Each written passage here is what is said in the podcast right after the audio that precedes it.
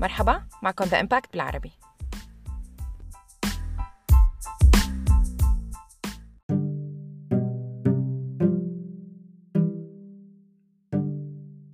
ب 15 سبتمبر عام 2015 وتحديدا الساعة 5:51 الصبح بالتوقيت الصيفي. 9:51 بالتوقيت العالمي. تم رصد موجات غريبة عبر أجهزة رصد ليزرية. عبر مرصدين ضخمين اسمهم ليجو. هالمرصدين موجودين بلويزيانا وواشنطن بأمريكا. بتسألني شو هالموجات؟ خليني أول شيء أحكي لك هالكلمتين. تخيل معي الفضاء عبارة عن صفيحة كبيرة من المطاط. بمعنى تاني ترامبولين كبير كتير. إذا جبت طابة صغيرة وحطيته على هالترامبولين فرح تلاحظ إنه مكان الطابة غرس لتحت وسبب انحناء طفيف بالترامبولين. طيب إذا جبت شيء أكبر من الطابة كيس رمل مثلا وحطيته على هالترامبولين رح ينحني الترامبولين أكثر ويغرس لتحت ويسبب هالكيس انحناء أكبر. كل ما تقلت الغرض المحطوط على الترامبولين كل ما كان عندك انحناء أكبر وتشوه أكبر للسطح. الفضاء فيني شبه لك إياه تماما بالترامبولين والكواكب هي الكرات المختلفة الأحجام اللي موضوعة عليه. كل ما زاد حجم الكوكب وزاد وزنه كل ما زاد تشوه الفضاء بفعل الجاذبية تماما مثل الترامبولين.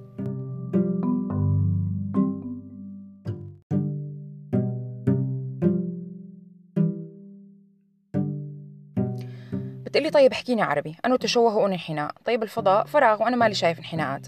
شوف بإمكانك تعتبر أنه الإنحناء اللي شفته بالحقيقة على سطح الترامبولين بحديقتك هو بيماثل تأثير قوة الجاذبية بالفضاء. كل ما زاد وزن الكرة بين إيديك ازداد الإنحناء على السطح وبالمقابل كل ما زاد حجم وكتلة الكوكب بالفضاء كل ما صار عنده قوة جاذبية أكبر لدرجة ممكن يجذب حواليه أجسام تانية مثل الشمس يلي بكتلتها الكبيرة سببت دوران الكواكب حولها وكأنك حاطط أخوك الصغير بنص الترامبولين وبلشت تحط على الترامبولين القلة الصغيرة. اللي ما بيعرف شو هي القلة يتخيل معي كرة صغيرة وبوزن كبير نسبيا.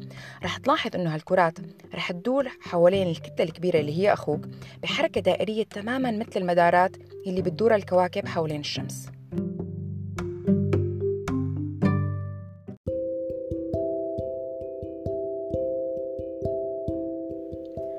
شلون تتشكل موجات الجاذبيه إذا كنا بجمعة مثلا وبلشنا نتحرك ونرقص طبعا بعد ما يخلص الكوارنتين ونصير نقدر نجتمع.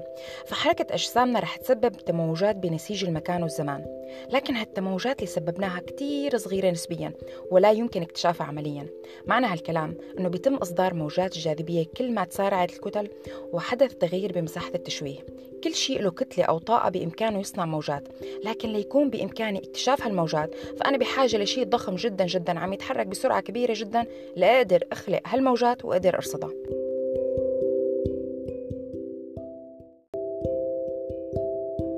تخيل معي التالي. أنا وأنت واقفين بمكان وعلى مسافة معينة من بعضنا البعض ومرت موجات الجاذبية عبرك أولا ثم عبري. لا شك أن المسافة بيناتنا وإلى حد جدا صغير رح تتمدد أو تنضغط. إذا جيت أحسب هالتغيير باستخدام علامات على الأرض مثل حجار أو خطوط فما رح أستفيد. ليش؟ لأنه العلامات نفسها حجر أو العلامة رح يتمدد أو يتقلص بدوره. لذلك فأنا بحاجة لمسطرة ما بتتمدد ولا بتتقلص لحساب هالتغيير. وأنسب مسطرة هي الضوء. ببساطة بحالة التقلص فالضوء رح يستغرق وقت أقل من عندي لعندك. وبحالة التمدد رح يستغرق وقت أكبر. طبعا مرة تانية بقول لك هو مجرد مثال بسيط جدا كون هالتغييرات لا يمكن رصدها عمليا. وهون بيجي دور نجم الحلقة اللي هو مرصد ليجو مرصد ليجو هو عبارة عن زاوية من ضلعين. ضلع عبارة عن نفق بطول 4 كيلومترات بيحتوي على أجهزة ليزر لقياس التغيرات بالمسافة بين نهاية النفق. لما تمر الموجة الثقلية عبر هالأنفاق فرح يسبب هالشي تمدد الفراغ باتجاه معين وانضغاطه باتجاه آخر. وبقياس تداخل الليزر بين نقطتين مختلفتين قدر علماء الفيزياء معرفة ما إذا كان الفضاء قد تمدد أو انضغط.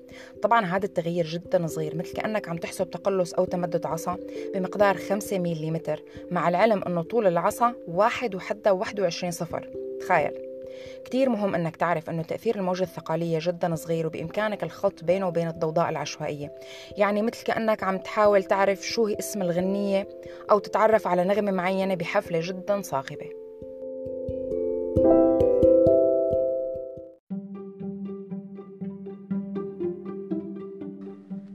طيب شو سبب هالموجات اللي صارت بعام 2015 الجواب هو بالفعل حكاية. هذه يا سيدي ومن حوالي 1.3 بليون سنة مضت وبمجرة كتير بعيدة عن مجرتنا.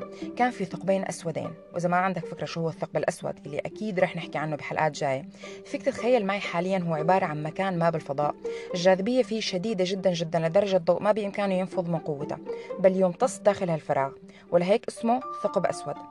هالثقبين الأسودين وبدوران عنيف حوالين بعضهم البعض قدروا يسببوا التشوه بنسيج الفضاء المحيط حولهم ويخلقوا موجات الجاذبية وبآخر العشر الأخير من الثانية الأخيرة اندمج هالثقبين محررين طاقة هائلة له عبر هالموجات أكبر بخمسين مرة من أي طاقة تم رصدها أو حسابها بهالكون مجتمعة. وبعدها انتشرت هالطاقة عبر الكون بسرعة الضوء ولمدة بلايين السنوات. ووصلت هالموجات أخيرا للكرة الأرضية وسببت تقلص الأرض باتجاه وتمددها باتجاه آخر. بمقدار جدا ضئيل استطاع مرصد ليجو اكتشافه وحسابه.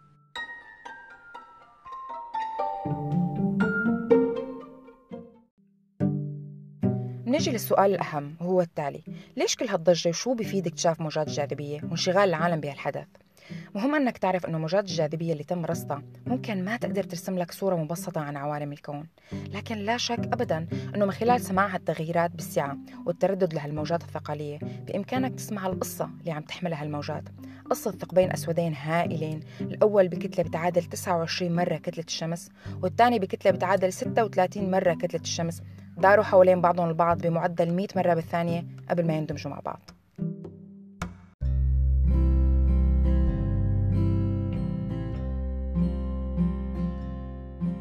مجرد تتخيل الطاقة الهائلة يلي نتجت عن الاندماج أمر جدا مروع. وهون بيكمن أهمية هالرصد. كطريقة جديدة لاكتشاف الكون والبحث عن أشياء ما كنا بنعرف بوجودها أصلا. لازم كل التقدير لعلماء الفيزياء وجهودهم الحثيثة اللي مكنتنا من اختبار النظريات حول كيفية عمل الكون. شكرا لكم وبشوفكم بحلقة جديدة.